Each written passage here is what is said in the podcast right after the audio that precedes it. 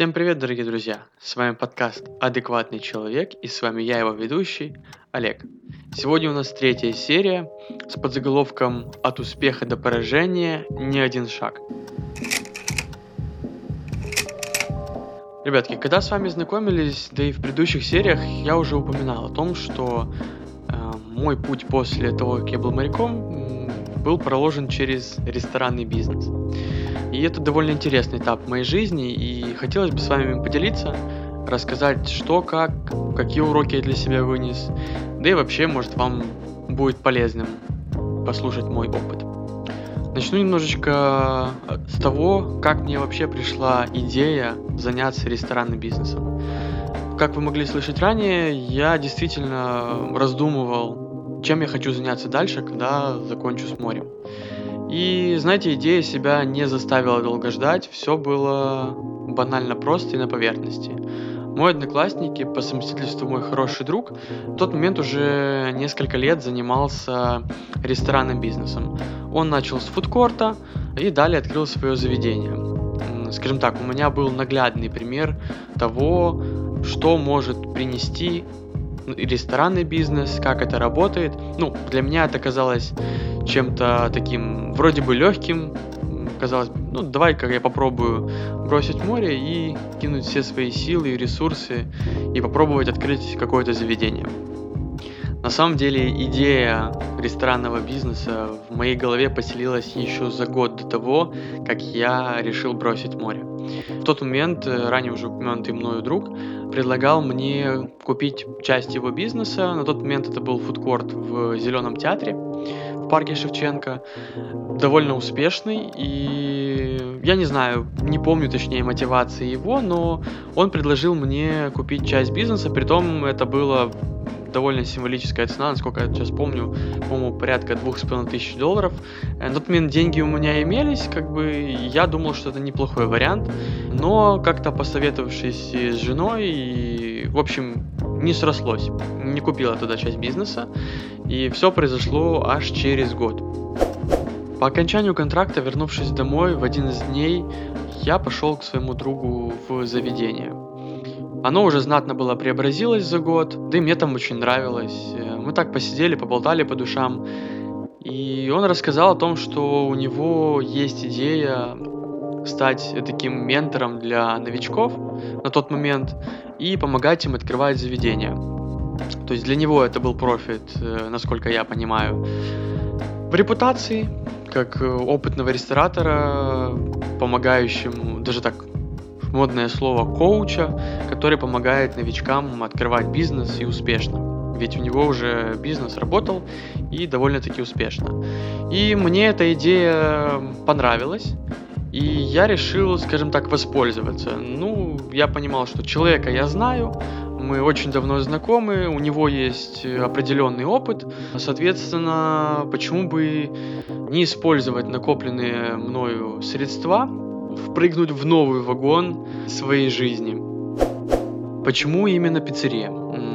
Почему мне пришло в голову а, открыть пиццерию? На самом деле тут а, двоякая ситуация. С одной стороны, насколько я помню, эту мысль я услышал про пиццу от своего друга. С другой стороны, ну, у него не было четкого представления того, чего он бы хотел открыть.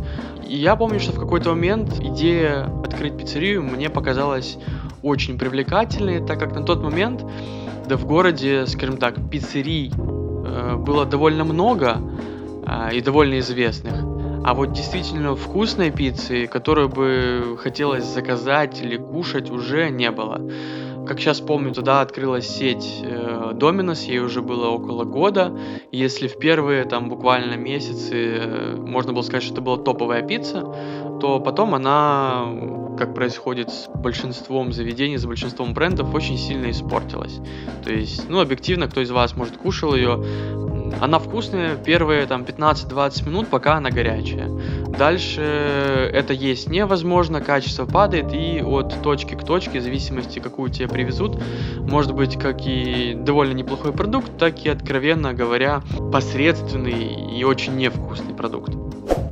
Еще одним ориентиром, который был у нас в городе, это была сеть э, ресторанов «Итальянский квартал», Когда-то они славились просто великолепнейшей пиццей. Это одна из первых э, пиццерий в городе, которая была действительно вкусная, массовая, узнаваемая. Но м, время сыграло с этой сетью злую шутку. Э, они начали вводить миллион видов пиц, потом новое меню. Не знаю, как насчет руководства, но опять же, у них от точки к точке очень сильно варьировалось качество. Ну и в конце концов, как по мне и по мнению большинства, наверное, одесситов, сеть очень сильно э, испортилась в качестве, соответственно, и там уже пицца перестала быть вкусной. Я не рассматривал какие-то местечковые там маленькие заведения, о которых никто не знал. Может, там действительно где-то было вкусно. Но речь о том, что узнаваемой вкусной пиццы в Одессе не было. То есть, если взять пример с Киева, я думаю, что большинство киевлян ответят сразу, что это либо Spot пицца, либо Мимоза Бруклин пицца, Э, ну и еще есть несколько заведений, которые придут на ум, если ты захочешь поесть вкусной качественной пиццы. У нас в Одессе такого банально не было. Соответственно, и у меня пришла идея занять именно, занять именно эту э, нишу и сделать вкусную классную пиццу в нью-йоркском формате, нью-йоркском стиле, и плюс продавать по слайсам. Такого в Одессе на тот момент вообще не было. Да и плюс я в одном из последних контрактов побывал в Нью-Йорке, и эта тема мне очень сильно понравилась. В общем, совокупность, скажем так, факторов сыграла на то, что мой выбор пал именно на пиццерию в нью-йоркском американском стиле. Резонный вопрос, наверное, возникает, а как начать то, в чем ты не понимаешь от слова совсем? Но на тот момент я был, по сути, моряком, это была единственная моя профессия, это было единственное дело, в котором я разбирался и довольно углубленно. Во всем остальном, как я говорил ранее, моряки — это люди, которые жить не умеют. То есть, по сути, больше ничего, кроме моря, я не знал и толком не умел. Поэтому как начать? Да вот так берешь и начинаешь. Страх, на самом деле, это именно то, что мешает нам двигаться вперед и развиваться. Поэтому стоило лишь хотя бы частично перебороть свой страх и начать двигаться. Плюсом стало то, что у меня, скажем так, под боком был человек, который действительно разбирался во всей этой кухне. Я сейчас не говорю про пиццу, а в общем в ресторанном бизнесе. И мог мне дать определенный совет, выступить в роли такого партнера, что, собственно, и произошло. Как и в любом бизнесе, сначала нужно создать бизнес-план, потому что идея идей, а реализация немножечко другое. Соответственно, от общей концепции идей мы перешли к созданию бизнес-плана, просчету математики, то есть рентабельности, окупаемости, расходов и до примерного просчета технологических карт. В общем, бизнес-план писался ну, скажем так, я точно сейчас не помню сколько по времени, но не один месяц это точно. В общем сложности у меня ушло более чем полгода, а если бы точным порядка 9 месяцев от самой идеи написания бизнес-плана до финальной реализации, то есть до открытия заведения. Э, в принципе, я считаю, что это вполне адекватное время. Итак, бизнес-план написан, просчеты основные сделаны, э, подбор целевой аудитории сделан, то есть основные этапы сделаны. Э, следующим этапом было это поиск помещения, то есть поиск локации, в которой должно находиться заведение. Мы его, естественно, искали не от фонаря. У нас был э, ряд критериев, которые должны были сойтись как минимум 3-4 из 5 критериев должны были сойтись для того, чтобы мы взяли именно это помещение. Может кто помнит, на тот момент шло активное закрытие всех этих лотомаркетов и прочего непотребья, всех этих заведений, которые потакают людским слабостям и рушат судьбы. Ладно, хорошо, я так сказал, окей.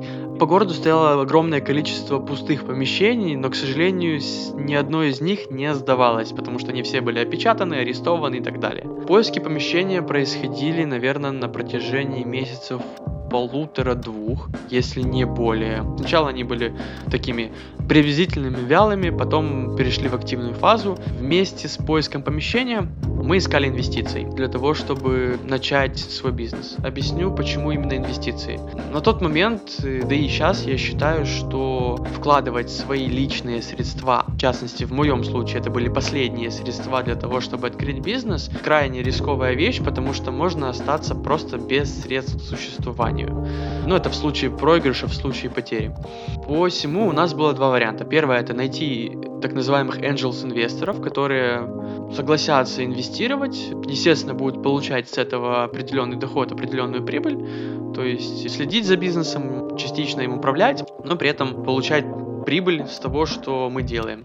Ну или на крайний случай, это уже, конечно же, мы рассматривали такой вариант, это скинуться 50 на 50 для того, чтобы реализовать наш проект. По математике у нас получалось, что нам необходимо 10 тысяч долларов на то, чтобы открыть заведение. Но, как показала практика, сумма в конце удвоилась практически. В какой-то момент мы нашли помещение, которое подходило, казалось, по всем практически нашим параметрам, по нашему бизнес-плану, то есть и его месторасположение, и окружение этого заведения, и сами габариты. В общем, казалось все идеальным. И мы таки поступили. На тот момент мы уже были на финальном этапе нахождения инвестиций. И все сошлось, как получилось. Заключаем контракт, арендуем помещение. И дальше начинается самое интересное, ребят. Мы заключили контракт, внесли аренду за первый и последний месяц. Ни много ни мало, это 40 тысяч гривен. Нашли дизайнера, нашли строителей по ее рекомендациям. Начали стройку. И что вы думаете? Да, через две недели после начала стройки начался карантин. Да, как раз сейчас тогда помню, что мы еще думали, да, блин, в Китае были новости зимой, что в Китае возникла эпидемия. Мы такие, да не, блин, не дойдет до нас, как обычно, они там все разберутся. Ага, но не тут-то было. Стройку мы начали, отступать уже было поздно, потому что пошел разгар строительных операций, плюс мы уже потратили на тот момент довольно внушительную сумму денег, закупили материалы, пошла стройка на этапе карантина. Ну а дальше началось все самое интересное как говорится, как вы яхту назовете, так она и поплывет. В моем случае первыми трудностями были те, что э, нам пришлось разойтись с партнером. Ничего супер критичного, просто по личным причинам у него были моменты, по которым он не мог продолжать сотрудничество. Но я подумал, ну ладно, ничего страшного, попробую пойти дальше один. Ну и, собственно, так и получилось. К сожалению, на этом этапе было тоже не все гладко с ремонтом. Первой, первой трудностью было то, что на какой-то момент были закрыты даже строительные рынки, работали только часть строительных гипермаркетов, и то там стояли огромные очереди, пошла заминка с поставками элементарных строительных материалов. Дальше на протяжении полутора, либо даже почти двух недель стройка была приостановлена. Строители были в какой-то момент просто начали дерьмово работать. Я причин до сих пор не знаю. Они мне говорили одни причины, дизайнер мне говорил другие причины. Стройка еще больше растянулась. Соответственно, мне пришлось просить э, арендодателей сделать какую-то какую-то скидку на момент карантина, на момент стройки, войти в положение, чтобы я не терял дальше деньги. По итогу получилось так, что мне дали как бы такой выбор сказали мне примерно следующие слова. Если карантин будет длиться порядка месяца, то есть на то был изначально расчет, то ту сумму, которую я не работаю и затягивается стройка, мне ну, разобьют, типа реструктуризируют до конца года.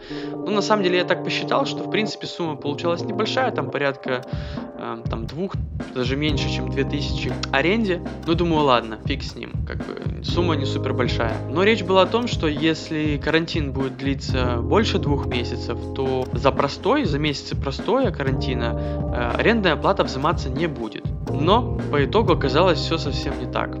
Стройка у меня растянулась больше, чем на полтора месяца, а по итогу вылилась мне в два с половиной месяца, хотя мне обещали строители сделать э, ее всего лишь за месяц. Соответственно, два месяца мне никто не снял аренду, а сказали так, мы тебе аренду разбиваем до конца года. И в итоге меня так получилось, что аренда выросла с 20 тысяч до почти 26 тысяч. И знаете, вот на этом этапе это уже было довольно значительной суммой, и она очень хорошо чувствовалась. Если вы думаете, что на этом неприятности закончились, не, не тут-то было. Посреди стройки был момент, когда меня пытались обворовать. Как это было? Один из сотрудников моих рабочих, который работал, занимался реставрацией а, потолка в моем заведении. В тот момент он работал один. Звонок вечером, часов полдесятого, насколько я помню, он говорит, Олег, я не могу найти ключ от помещения, не могу его закрыть. Я говорю, ну ищи, что я могу сделать. Э, Еще через полчаса он перезванивает и говорит, что да не, я не могу найти ключ, наверное, я потерял его в строительном мусоре. На что я думаю, ну ладно, хорошо, э, еду вечером к одному из хозяев помещения, беру дубликат ключа, еду и закрываю помещение. Все не предвещало беды, все нормально, закрыли. На следующий день он работал, отработал, и в какой-то момент мне перезванивает, насколько я помню тогда, прораб, говорит, что со мной хотят поговорить представители полиции э, якобы предупредить, чтобы я снабжал своих подчиненных масками. Уже на тот момент их, их контролировали, даже ходили по, по заведениям э, и проверяли. Я такой, ну окей, хорошо. Он дал им мой номер, они, по-моему, так и не перезвонили. Все нормально, день закончился. Ночью звонок в пол первого или пол второго ночи. Здравствуйте, старший оперуполномоченный. Он представился. Вы такой-то, такой-то? Я говорю, да. Ваше помещение вскрыли и пытались обворовать, но не переживайте, грабителя попали, поймали на горячем. Чтобы вы понимали мои мысли, эмоции тогда, я с просони ничего не понимаю, у меня паника, у моей жены паника, что происходит, я звоню своему другу полицейскому, говорю так-то, так-то, причем это все ночью происходит, разбудил его, блин, такой-то, такой-то человек звонит, ты можешь как-то проверить, действительно ли так, или это развод, потому что первая мысль у меня была, блин, меня хотят развести, провести. А, он действительно проверил э, человека, говорит, нет, действительно это старший оперуполномоченный, езжай туда быстрее, потому что если ты в течение ча- получаса не приедешь, они действительно могут уехать и отпустят грабителя. Мы вызываем такси, как сейчас помню так, маленький офф-топ, первый раз ехал на электромобиле тогда, вызвали Nissan Leaf, приехал, мы попросили водителя медленно проехать мимо нашего заведения, чтобы мы убедились, что действительно там есть полиция, и это все по-прежнему не развод. Действительно, это было так. Мы сделали круг по кварталу, объехали, вернулись, вышли. К этому моменту уже приехал мой друг. Выяснилось, э, какова была ситуация. Стоял человек в наручниках, который в тот момент пытался ограбить, ну, обворовать, получается, Э, не мое заведение, а соседнее помещение стояло пустое, и в нем э, хранились оборудование и стройматериалы. Причем, чтобы вы понимали, оборудование это стол для, для пиццы, стол-холодильник, я имею в виду, потом печь, тестомес. Короче, оборудование было на несколько тысяч. Естественно, не гривен. Повезло, что он начал выносить только лишь музыкальный центр и смеситель от э, крана успел вынести, его хлопнули по горячему. Как все произошло на самом деле? Ситуация была следующая. Рабочий, который занимался реставрацией потолков у меня, на самом деле ключ потерял не в строительном мусоре, потому что по итогу мы его таки не нашли. Он потерял его, когда переходил от одного помещения, в котором было оборудование, э, помещение, в котором делался непосредственно ремонт, и выронил ключ возле одного из этих помещений. Это официальная версия была полиции. Очень удачливый молодой человек нашел этот ключ, дождавшись ночи, решил проверить, от какого из четырех помещений, а там их было четыре, был этот ключ. И первым он решил вставить ключик в соседнее помещение, там была эколавка, называется Экопланета. У них сработала сигнализация.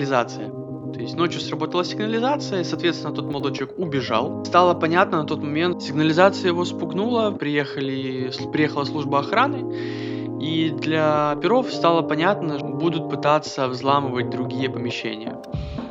Соответственно, днем они после того, после той ночи пришли. Единственное из помещений, которое на тот момент уже работало, точнее как работало, э, в этом помещении, в моем шел ремонт. Соответственно, там были люди, они зашли и решили перестраховаться и взять э, номер того, чье это помещение, то есть меня.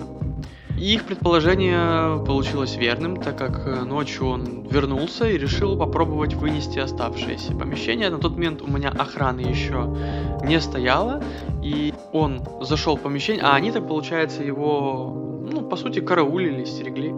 Он зашел в помещение, и как только он начал выносить первые вещи, соответственно, мигалочки, «Здравствуйте, молодой человек», они его поймали на горячем. ребят, мне очень сильно повезло. Я не буду сейчас уже вникать в подробности того, на какую сумму он вынес, э, но благо все, все имущество мне вернули, я по сути ничего не потерял, кроме времени, проведенного в отделении и дальнейших разбирательств, ну да, и, конечно же, своих нервов. Если вам будет это прям супер интересно, я могу отдельно вам ситуацию потом рассказать как-нибудь бонусным выпуском, если она вас заинтересует.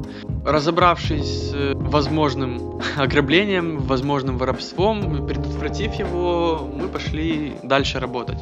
Э, на этом тоже мои проблемы не закончились в стройке. У нас возникли разногласия с дизайнером, потому что стройка подходила к концу, а финального дизайн-проекта на руках у меня не оказывалось. Я решил ее уволить и не доплатил 100 долларов. Был примерно следующий разговор, что говорю, зачем мне твой дизайн-проект, если у меня стройка почти закончена, а строители большую часть времени работали на пальцах. То есть приходили, им показывали, да, Чертежи были, но они были не финальными, постоянно вносились правки, на самом деле по итогу строительства уже выяснилось, что там не то, там нет, там неправильно построили. Это тоже, кстати, вело к задержкам в строительстве. К дизайнеру мы вернемся попозже, с ней история не закончена. Уволил я дизайнера, закончилась э, стройка без нее, э, близился день открытия, мы уже сделали проработки, собственно говоря, с ремонтом было покончено. Мы запустили кое-какую рекламную кампанию в соцсетях,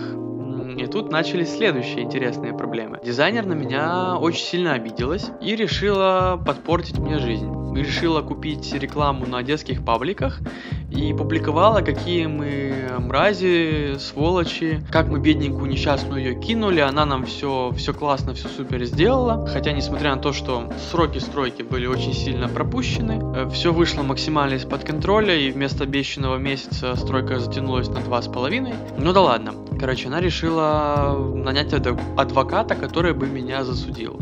И в день открытия, ну, вот, кстати, у меня уже была охрана, он приперся до открытия, до официального открытия, начал ходить, вонять, пытаться фотографировать чего-то, э, хотя он не имел никакого права, по сути мы еще не были открыты, и я имел право не пускать его в заведение, мы не работали на тот момент еще.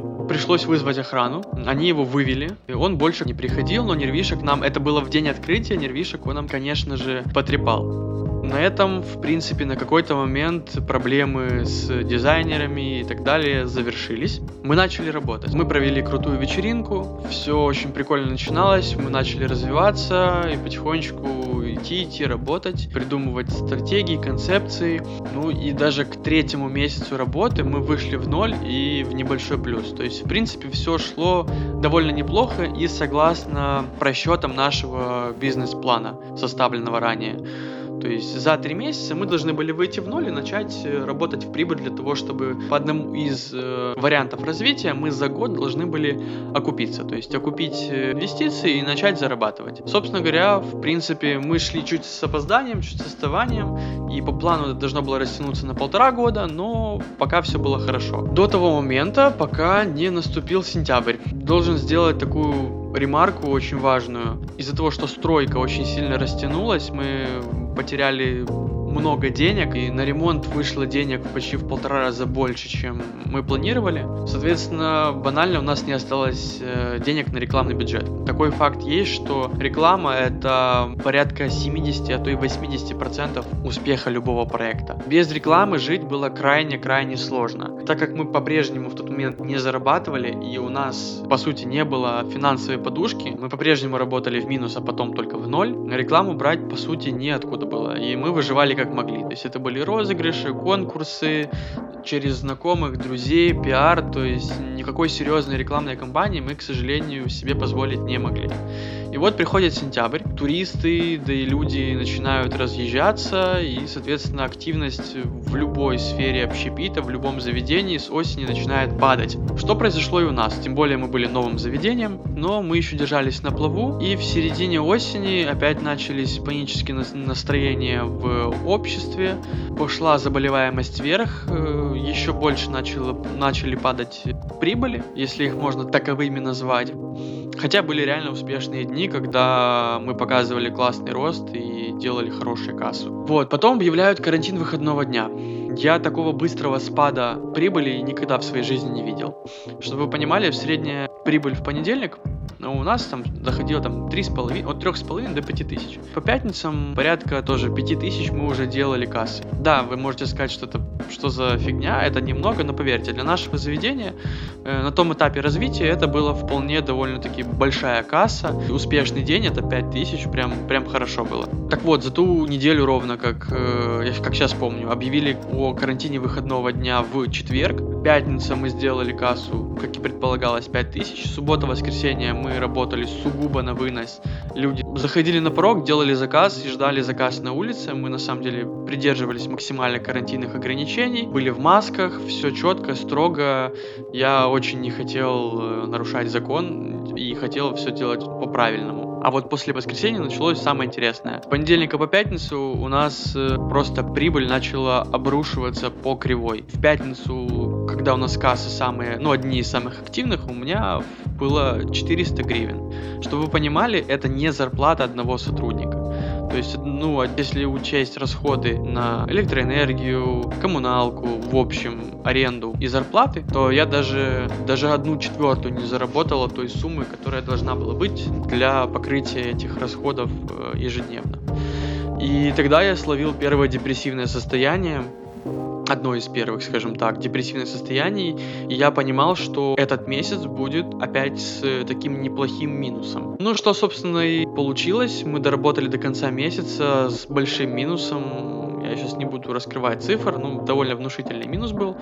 Мы проработали еще буквально несколько недель. И я понял, что брать денег банально неоткуда. Я загоняю себя все больше и больше в задницу. В тот момент от проекта откололась уже, наверное, как месяца полтора моя жена и она не устала работать. Она изначально была не совсем за то, чтобы работать в общепите, за то, чтобы у нас было свое заведение. По сути, я его открывал, э, абсолютно не советуя с ней. После того, как мы разошлись с партнером, в какой-то момент я пришел домой и сказал, Вик, я не вывожу, просто один я не могу. Я безумно благодарен ей за это, она подключилась к проекту, и по сути, благодаря ней проект э, существовал, развивался, она вела SMM, она очень активное участие принимала во всех сферах. Без нее проекта бы не было. Это действительно так. Мы работали тупо каждый день. У нас не было выходных. Наша семейная жизнь тоже рушилась с этого, но об этом чуть позже. Мы проработали еще несколько недель. Я сократил персонал до вообще до максимума возможного. Э, я уволил поваров, работал один, так как, собственно говоря, всю кухню, все этих карты, все я сам придумывал, прорабатывал, поэтому сам технологический процесс я знал, да и, в общем, я работал по ходу работы заведения тоже на кухне. Подведя очередной баланс за полмесяца, я понял, мы в дерьме, попросту говоря. И тут закралась мысль о том, что, блин, надо как-то договариваться с владельцами помещения о том, чтобы они сделали хоть какую-то скидку, потому что шел карантин, людей было очень мало, прям реально очень мало. Приходили только наши постоянные гости, и то даже они начали больше делать акцент на доставку. За неимением вообще никаких средств я кое-как организовал доставку. То есть у нас уже работала своя доставка, хоть она и была неполноценная, Изначально мы сотрудничали с ракетой, но скажу так, агрегаторы это просто смерть для бизнеса. Да, это классно для конечного покупателя, для конечного потребителя, но это просто отвратительный сервис, как для ресторана. То есть ты с него ничего не заработаешь. В моем случае ракета забирала целых 36% с каждого заказа. То есть, по сути, маржинальность э, моя съедалась. Я доставлял просто продукты для того, чтобы их доставлять. Э, выгоды в этом было ноль. И даже как рекламная площадка, на которой люди могли увидеть мое заведение, оно тоже не работало.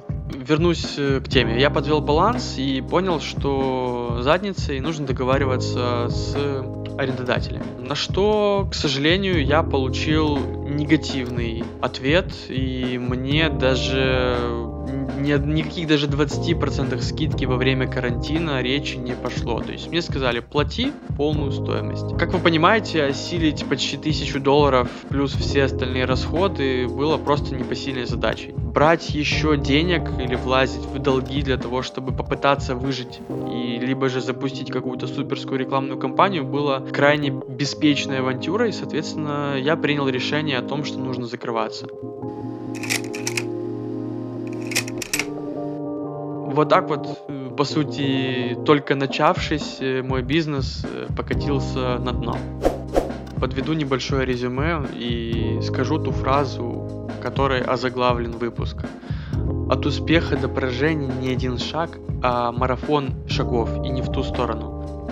Как вы можете понимать, причиной неуспеха, неудачи стал далеко не один фактор. То есть о чем я говорю, что много маленьких шагов не в ту сторону. На самом деле все пошло через задницу с самого начала.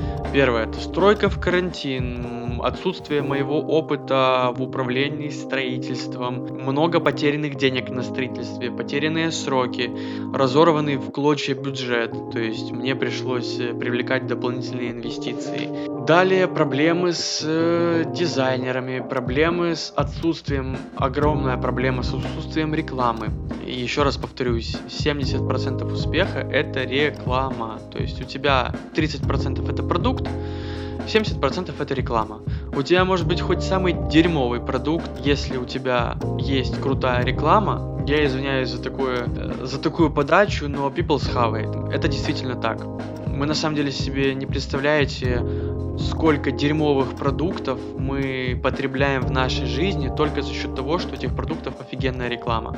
Задумайтесь как-нибудь на досуге об этом. Далее банально просто отсутствие опыта в менеджменте, управлении конкретно заведением, потому что заведение не, так, не такая простая штука. Это скопление огромного количества микроменеджмента, операций, и когда приходится контролировать все самому, по каждой сфере начинаются просадки. Тут еще добавилось то, что я не сумел правильно делегировать свои обязательства. Плюс, когда ушла Вика из проекта, все еще больше навалилось на меня. Я абсолютно ее не обвиняю в этом, просто в этом есть э, моя вина. Я был сосредоточен на работе, на внутренних процессах, то есть я сам стал на кухню, в какие-то моменты сам стал на кассу, вместо того, чтобы продумывать антикризисные меры и стремиться к тому, чтобы выжить.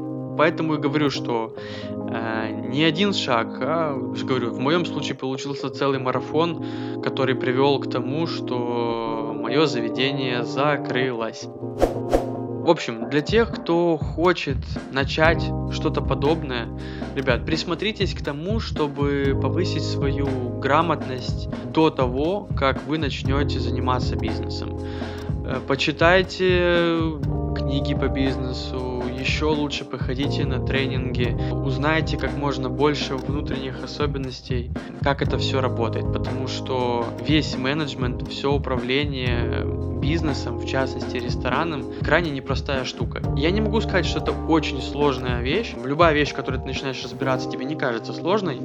Прежде чем начинать, нужно очень сильно углубиться в тему, и получить достаточно большой багаж знаний для того, чтобы не попасть в такую ситуацию, как у меня. Еще на этапе планирования был такой косяк в бизнес-плане. У меня были учтены варианты развития и роста. А у меня не было антикризисного плана. То есть, по сути, скажем так, я понадеялся на то, что у меня будет ошеломительный успех. В общем и целом, на самом деле, сама концепция и ее реализация предвещали успех. Никто не знал, что будет карантин, как работать в карантин, не знали даже представители крупных сетей ресторанных, и многие рестораны уже, которые работали годы и годы, позакрывались. Что уж говорить о маленьком заведении, о котором знает э, определенный круг лиц, к сожалению, небольшой, ну, может, тысячи полторы человек обо мне знали на тот момент.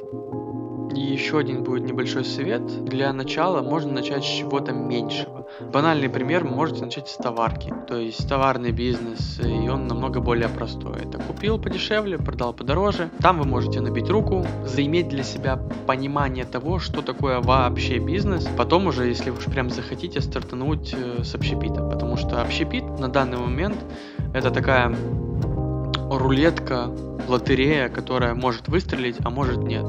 Есть примеры очень огромного количества крутых проектов и с большими бюджетами, которые просто не смогли. То есть паровозик, который не смог, по сути.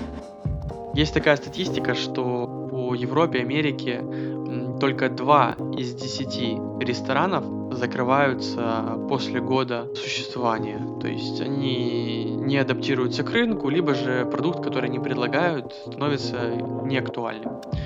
А статистика в Украине, к сожалению, более печальная. У нас 2 из 10 ресторанов выживают, то есть остальные 8, и я стал не исключением, один из этих 8 закрываются.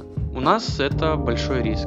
Это рулетка, потому что у нас и окупаемость очень быстрая. Если взять ту же Европу, в среднем это, это окупаемость 7-10 лет у заведения. У нас спокойно можно окупиться в среднем за год. Это реальные цифры. Заведения, если какие-то хайповые, либо же от крупных и крутых рестораторов, окупаются даже за месяцы. То есть, прикиньте, вложенных 100 тысяч долларов окупаются за 2-3 месяца. Это реальность, действительно. Но я же говорю, вот у нас э, ситуация такова, что это рулетка. Ты можешь круто окупиться и много на этом денег зарабатывать, либо же стать этим одним из восьми. Ну, добавлю я еще немножечко перчинки, скажем так, или ложечку дегтя в весь рассказ. Кроме того, что прогорел мой бизнес, скажем так, практически были прогорели мои отношения. Тут сказалось такие факторы, как первое, то, что я открыл бизнес свой абсолютно, ну скажем так, не советуясь со своей второй половинкой. Я не говорю, что нужно принимать решения только исходя из того, что тебе скажет э, твой любимый человек, твоя жена или твой муж, но когда ты принимаешь решение распорягаться крупными суммами общего бюджета только как тебе вздумается, это не сильно хорошо влияет на взаимоотношения. Плюс мы хотели и мы планировали совместный проект, а я просто взял и по сути ее кинул и ушел в свое плавание. Вот, это тоже сказалось. Второе, наверное, такое одно из основных, это то, что, да, она подключилась, так как и любая любящая, наверное, супруга подключилась к проекту, начала мне помогать во всем, но произошло такое выгорание, когда работа переросла полностью в жизнь. Я объясню, как это. То есть э, мы работали 24 на 7, соответственно, выходных у нас таковых не было. Мы, приходя домой, занимались работой, мы никак не развивали наши отношения, то есть мы дома, по сути, просто ночевали и с утра приходили на работу. Вся наша жизнь была работой. Так было на протяжении практически всего времени работы проекта. Соответственно, вы можете себе представить, к чему могут прийти отношения в таком ритме. Ну, как вы понимаете, да, они практически пришли к распаду. Плюс еще сказалось то, что Вика в какой-то момент, вот почему она ушла с проекта, она впала в депрессию, потому что она занималась не тем, чем она хотела, она участвовала в проекте, которым она не хотела заниматься, но помогала только из-за того, что это проект ее мужа. По сути, она находилась днями дома, меня дома не было, никакой поддержки от меня тоже не было, потому что я приходил поздно после работы, ложился спать и с утра рано уходил на работу мы практически не виделись. Когда дела стали идти совсем хреново, уже депрессию начал впадать и я. В итоге что произошло? После закрытия проекта я словил полную апатию, нежелание вообще что-либо делать. Но, скажу так, мы оба решили выйти из этого состояния. Нам очень повезло отчасти, наверное, из-за нас, из-за нее, мы пошли к психотерапевту, то есть мы прошли курс психотерапии, который спас наши отношения. В тех моментах починил эти винтики, поломанные шестеренки в наших мозгах, и сейчас мы живем счастливой жизнью, но для этого пришлось очень много усердно работать, и мы работаем по сей день. Подрезюмирую и скажу так. 2020 год стал очень интересным годом для всех. Не скажу, что он был успешным, но однозначно я получил просто огромнейший опыт. Я могу про него рассказывать просто часами. И сейчас я постарался уложиться просто в кратчайшее время. Если вас будет интересовать более глубоко э, какие-то аспекты, нюансы, я с радостью с вами поделюсь и расскажу. Вам спасибо огромное за внимание, за то, что выслушали очередной раз мое нытье. С вами был подкаст «Адекватный человек» и с вами я, его ведущий, Олег.